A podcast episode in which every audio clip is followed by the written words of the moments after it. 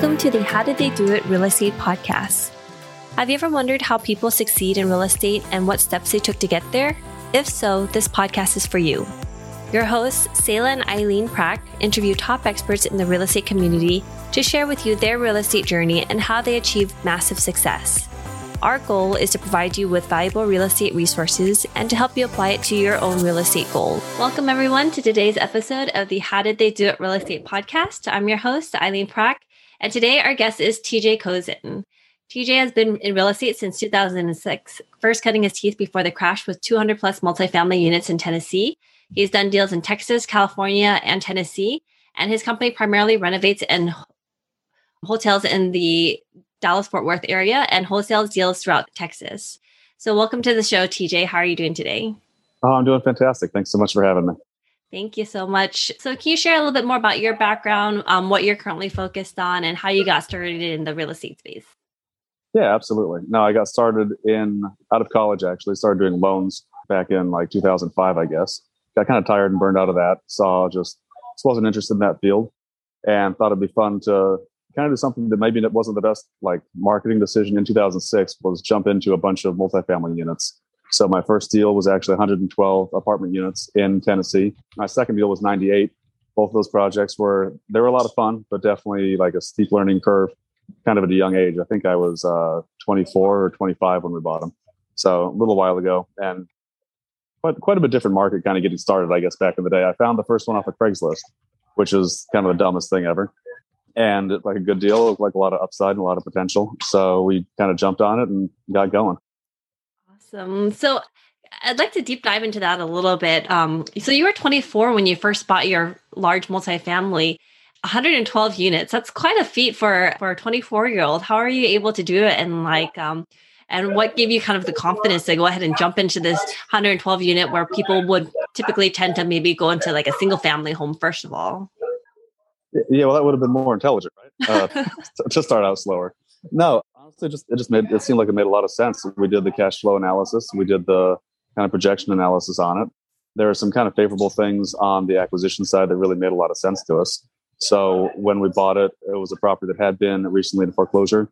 The first one had recently been in foreclosure. So uh, some guy from the East Coast bought it, kind of cleaned it up. He didn't stabilize the occupancy, but he got rid of a lot of the less desirable tenants in that kind of area. And when they when they sold it, when they had it on the market, they offered first their basically assumable financing with their lender that they had used on the place. And that was kind of an interesting story too. He was technically a hard money lender, but he was a local guy that was just loaning out at I think it was like a point and a half above prime or something like ridiculously uh, like ridiculously reasonably priced for hard money. And he was a great guy. Like we got to know each other really well. And then the seller ended up carrying back, I think, 200,000 on a second for the duration of, I think it was 18 months, maybe 24 months while we were anticipating getting the rehab stabilized. And then we just raised the down payment and the um, kind of like net loss operating expense account for construction and rock and roll. It was, like I said, definitely a lot of learning curves and a lot of like, a lot of fun. But it was, you know, we just structured it so it made sense at the time. So you said that you raised the difference. Was that who was that primarily with? Yeah, uh, family, friends, networking. It wasn't a huge uh, balance. It was only a couple hundred thousand, I think, at the time. So it was relatively straightforward to raise. Like anything that's a good deal, or at least like looks like a good deal on the surface, the money really wasn't the bigger problem. The bigger problem was in the expectation of going out there and kind of biting off this just massive project uh, at such a young age. So when you brought this to your family and friends, you know, as a 24 year old, were there any concerns or was that what was kind of the conversations around like around that first uh, property? Yeah, there are obviously concerns. I think there are concerns about the ability to do it, about the like the good idea ness of trying to take on a like a massive renovation project out of state. At the time, we thought we had a pretty good management company that could handle a lot of the issues. It turned out they sucked. Uh, they ended up actually embezzling some money and we had to sue them and get a bunch of it back. So it was a real pain in the ass. But no, we I don't know, we kind of followed the blueprint, I guess. There wasn't as much like BiggerPockets knowledge out there, but there was definitely the you know buy something that's kind of the crappiest property in a you know not bad neighborhood, and work on making it one of the better properties in the neighborhood and stabilize it and you know hopefully make money on it. Hopefully, uh, get going with it. So how did you find out they were embezzling money from you guys? Oh, they were double charging on stuff. They were double charging on like the management fee for the renovation. They lost the deposit we gave them for rehab costs. It was like a thirty thousand dollar wire. Wow. They just like couldn't find. So just uh, couldn't find. Of, yeah, I mean, look in your bank account; it's right there. And they didn't. So they didn't accredit that to the account. This is shit. This is what, 15 years ago. So I don't remember all the details. But yeah, we sued them. They settled. They gave us our money back. But it took uh, it took like it took a couple of years. So anyway, yeah, horror stories of management companies is always fun. There's always a trade off, I guess, even in the single family space of doing it yourself or doing it in house, even with assistants or whatever, mm-hmm. versus mm-hmm. hiring someone to, to look after your stuff for you. And I, I, don't really know what the balance is on that, to be honest with you. I've used good management companies and I've fired bad ones.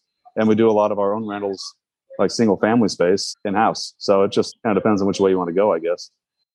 And so from there, you know, you did two large multifamilies, the 112 unit and then the 98 unit. And from there, what did you do afterwards? Yeah, we ended up, uh, so we bought the 90, 98 unit. We actually ended up having a short sale, unfortunately, because the crash was a, uh, a thing in 2008 to 10. So nothing too sexy about it, I guess. But we got out of that one. And that was not as much of a stabilization project, but it was in a little less desirable submarket where the projected rent went down about 30% inside of a two to three month time period in the kind of financial crisis thing. There's nothing more eerie, I guess, than trying to negotiate with a bank that just got like the lender that we had on that property actually went out of business and got seized by the FDIC and sold to another bank.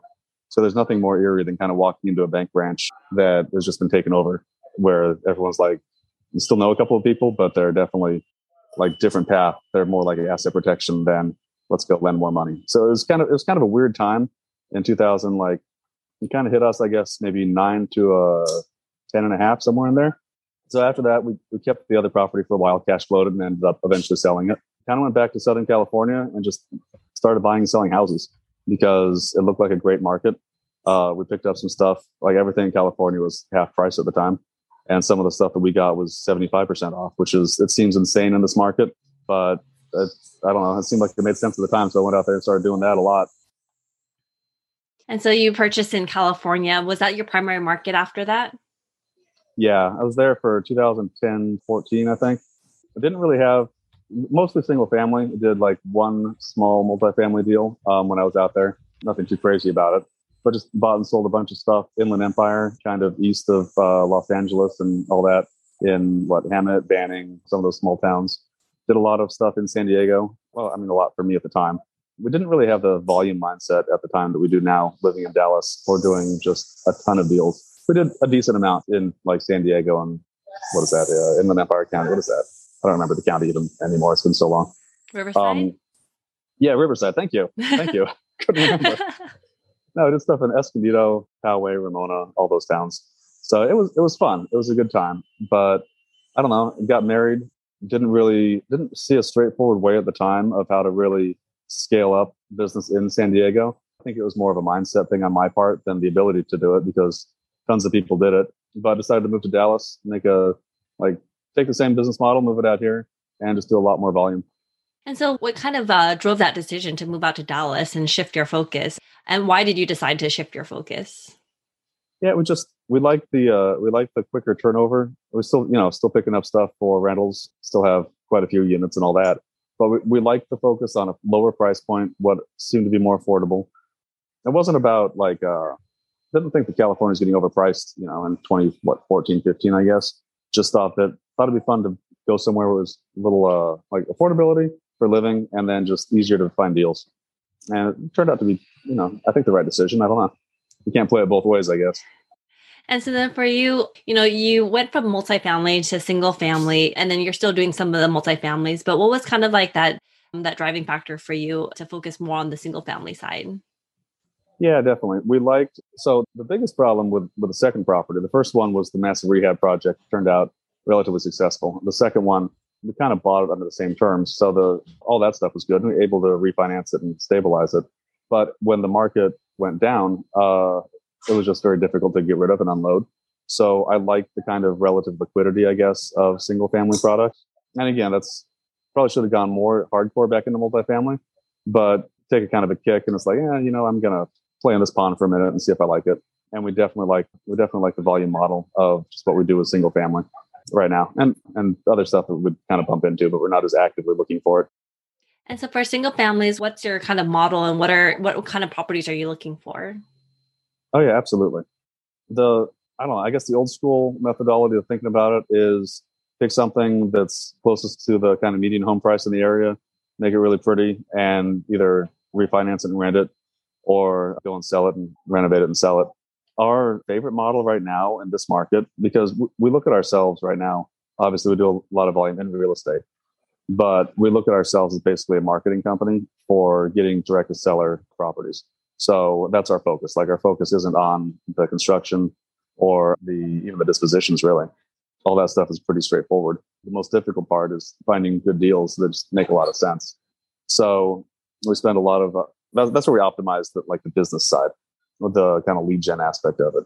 Where we optimize the disposition side is we really we try to take for the most part every deal and figure out what's the best maximization strategy for that deal. So and also depends a little bit, I suppose, on where our cash position is at the time.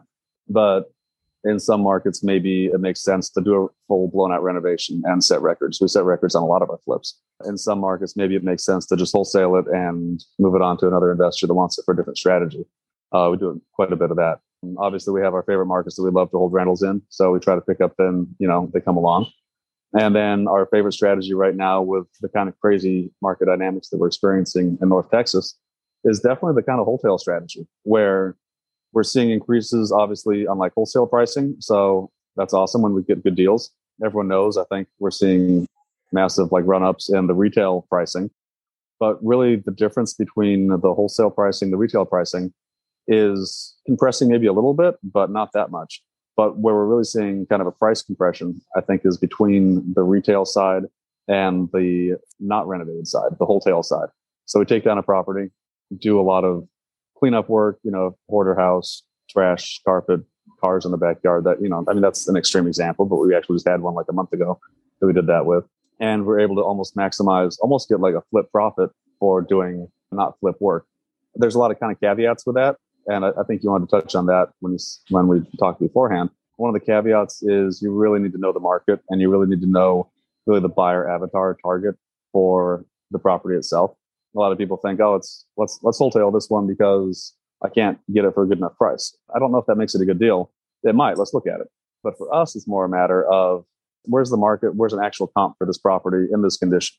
And the cool thing about it is if you're pricing lower than full retail value and obviously higher than wholesale, then if you're pricing incorrectly, you're going to get either bid up and uh, get offers above ask, or if you're priced too high, which we try not to do very often, then you're still going to get a ton of viewings because you're going to have going to be priced below kind of the retail pricing on it. So we, we love that strategy. We do it a lot. I would well, I would say we do it probably 30% of the time with all the deals we have. We're probably 30, 30 flip, 30 wholesale, 30 kind of wholesale, and then there's an extra 10% in there, right? So like rentals and other stuff. We just kind of end up keeping. We love hosting this show when we started this podcast, we were doing all the editing and post production ourselves. Now, we are very excited to have this particular company as a partner of the show to do all the post production for us because it gives us the freedom to focus on the two things we care about serving you, our listener, at a higher level and growing our own multifamily business. If you are like Selah and me, then you want to add value to others while scaling your business. A podcast is the best way to do both, and we invite you to contact Adam Adams. He can help you launch your podcast, market your show for more listeners, and take all the post production off your plate so you can focus on your business instead of in it. Listeners of this show can get a free consultation with Adam. To schedule your free consultation, find the link in the show notes. Got it. And in terms of financing, are you guys doing this all on your own or is it with the other investors as well? Yeah, we kind of have. It depends on the house. It depends on the strategy. We do once in a while if we can get seller financing. That's cool. We just finished up one actually, but it turned out to be a massive renovation project. It was like a hundred thousand dollar reno, but we got killer seller financing. So like, well, shit. Now we got to get a hundred grand to do the reno, but that wasn't too big a deal.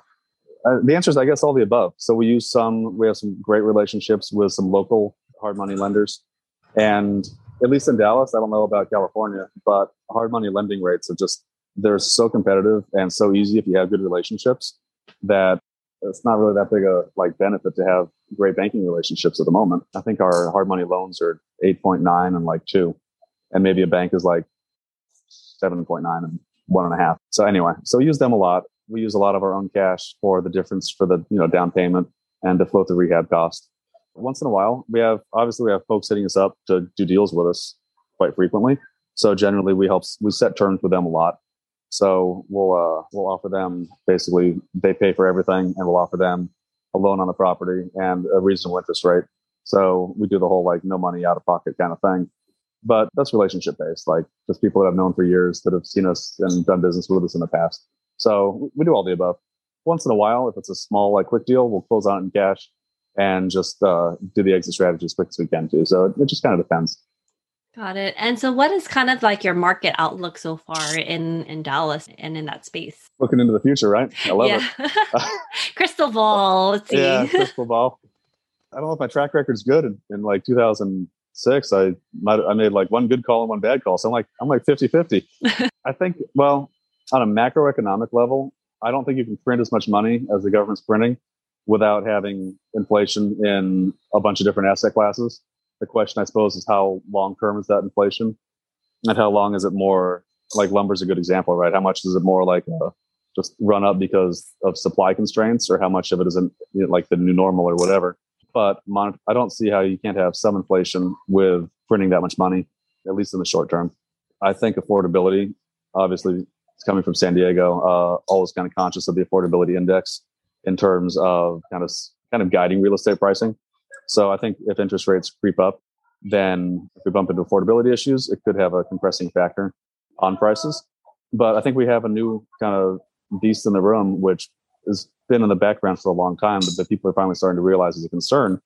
Is we're seeing more and more funds, you know, hedge funds and uh, big um, big buying powers coming in and just scooping up inventory that before, you know, before they liked the three two, I don't know, uh, 2000 build newer 1995 build newer, they're starting to they're starting to almost look at real estate, residential real estate across the board as a commodity, like a cash flow commodity. And with as much new tech as there is, being able to do rehabs all over the place, being able to go virtual, even a guy like me that does stuff all across North Texas and where else are we at? We got some deals up in Oklahoma and we're doing some marketing out in North Carolina. So if we can do it, like a hedge fund can do it, and their cost of money is a lot less than ours. So I think long term, we're going to see a lot more of that money flood into the market and continue to have supply constraints on the market and continue to drive up prices. So, what's that? I guess that's good for us if we can get deals. It's bad for us if we can't get deals. But that goes back to kind of the beginning part of the conversation where I really look at us like a direct to seller marketing company where the real estate just happens to be the product. Um, what do you think? Oh, that was a long, that was a long rant. I'm sorry. No, that was great. No, thank you. I really appreciate your outlook on that. And you know, it's it's just interesting to see how the market is changing and and what we can kind of expect especially just from your opinion and everything like that, what you're seeing um, being so close to the market? Well, I think on definitely a microeconomic level in North Texas, we read articles once in a while about like Dallas market being overpriced or overvalued, but they never really talk about what they're looking at in that respect. They don't really analyze the affordability differential between like here and maybe a Southern California market. They don't really they don't really talk about what's maybe intrinsically driving a North Texas kind of market in terms of favorable business environment and just employment companies moving here. So is something like our market maybe overvalued? Maybe, but compared to what? Just because something's expensive doesn't mean it's not going to keep going up. No, absolutely. So TJ, for you, what is next for you and what are you looking to focus on?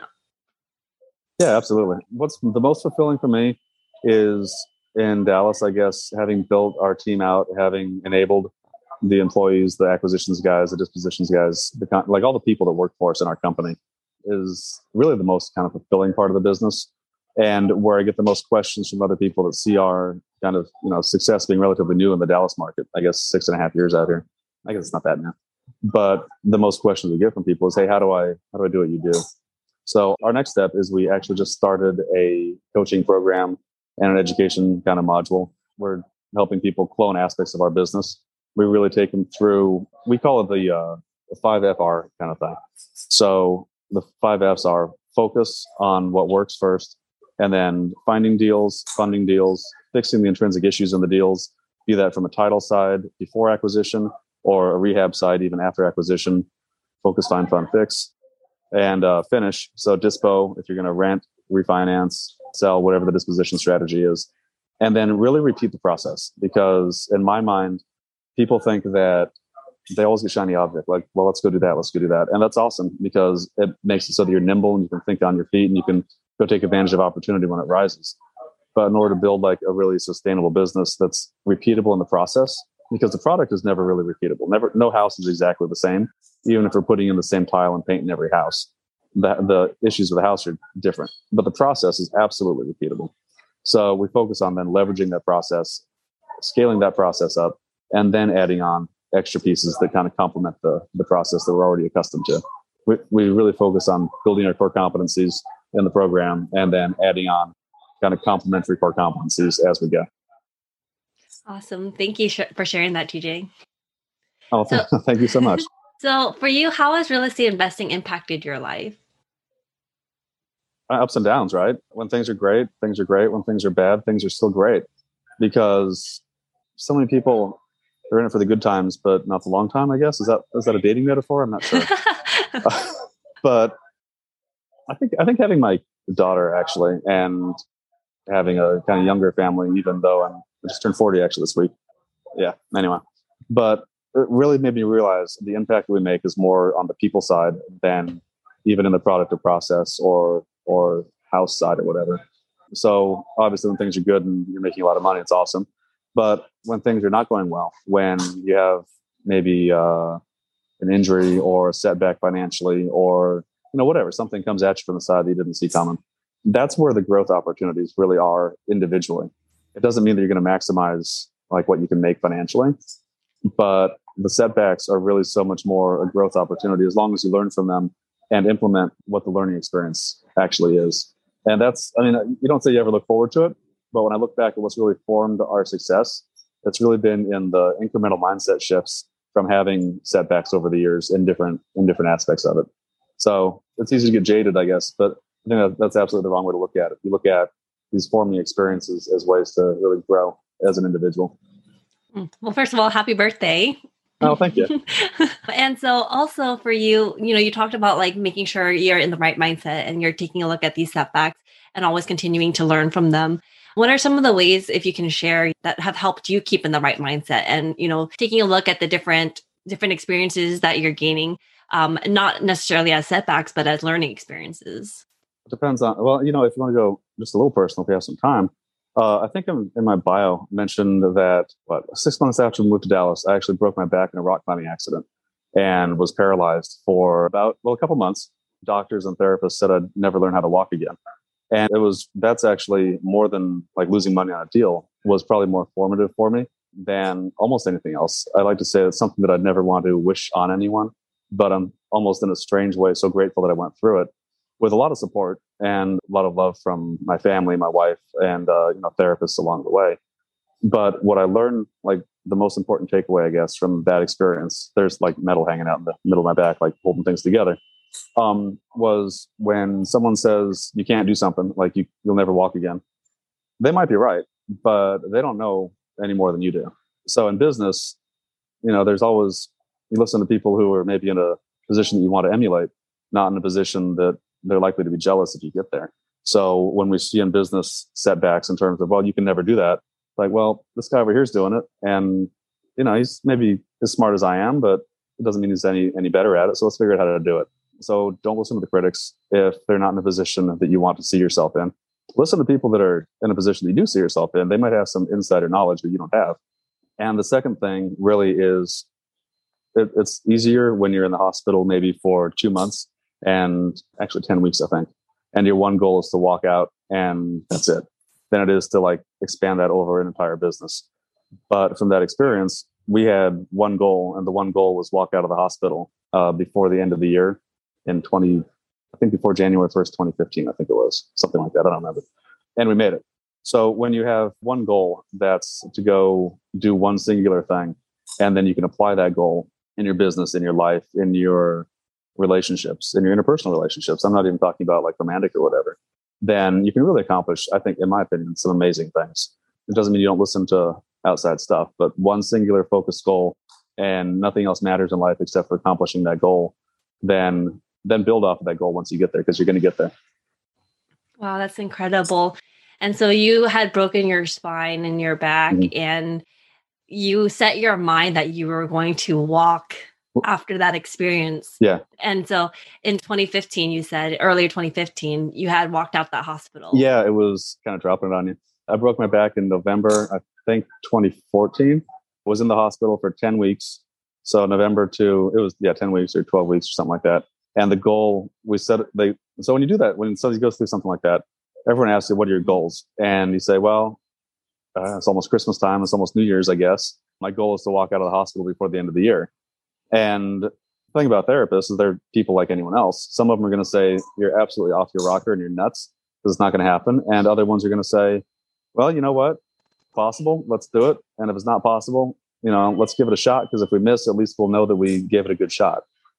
So maybe gravitate towards the ones that think that it's that you have a possibility of doing it. That's the, well, the thing about an accident like that, I suppose, is you never know really your recovery potential 100% until you just push yourself as hard as you can.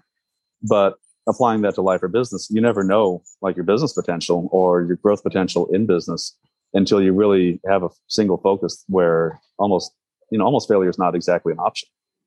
So th- that's, that's kind of the mindset lesson I guess from it.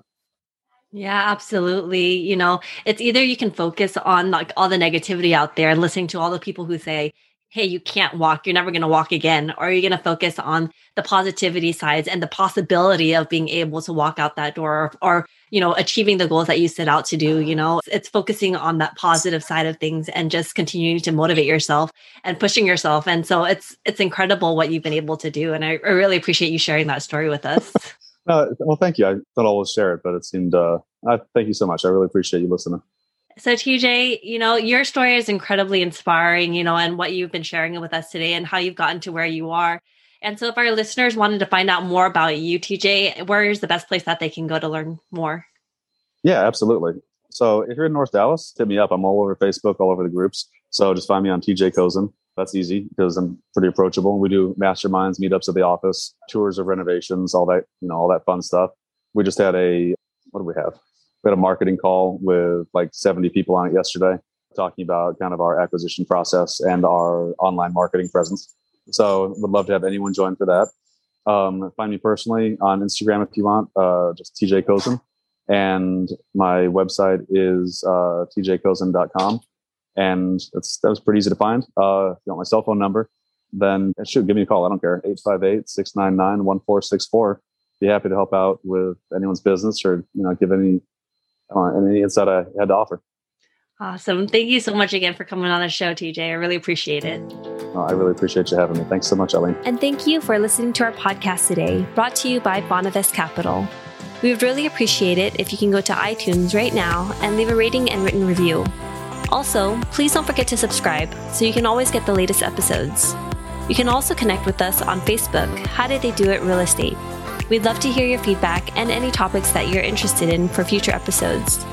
Lastly, to learn more about us, you can go to bonavestcapital.com and fill out the contact us page so you can speak to us directly. Nothing on the show should be considered as specific personal advice. Please consult your legal, tax, and real estate professionals for individualized advice.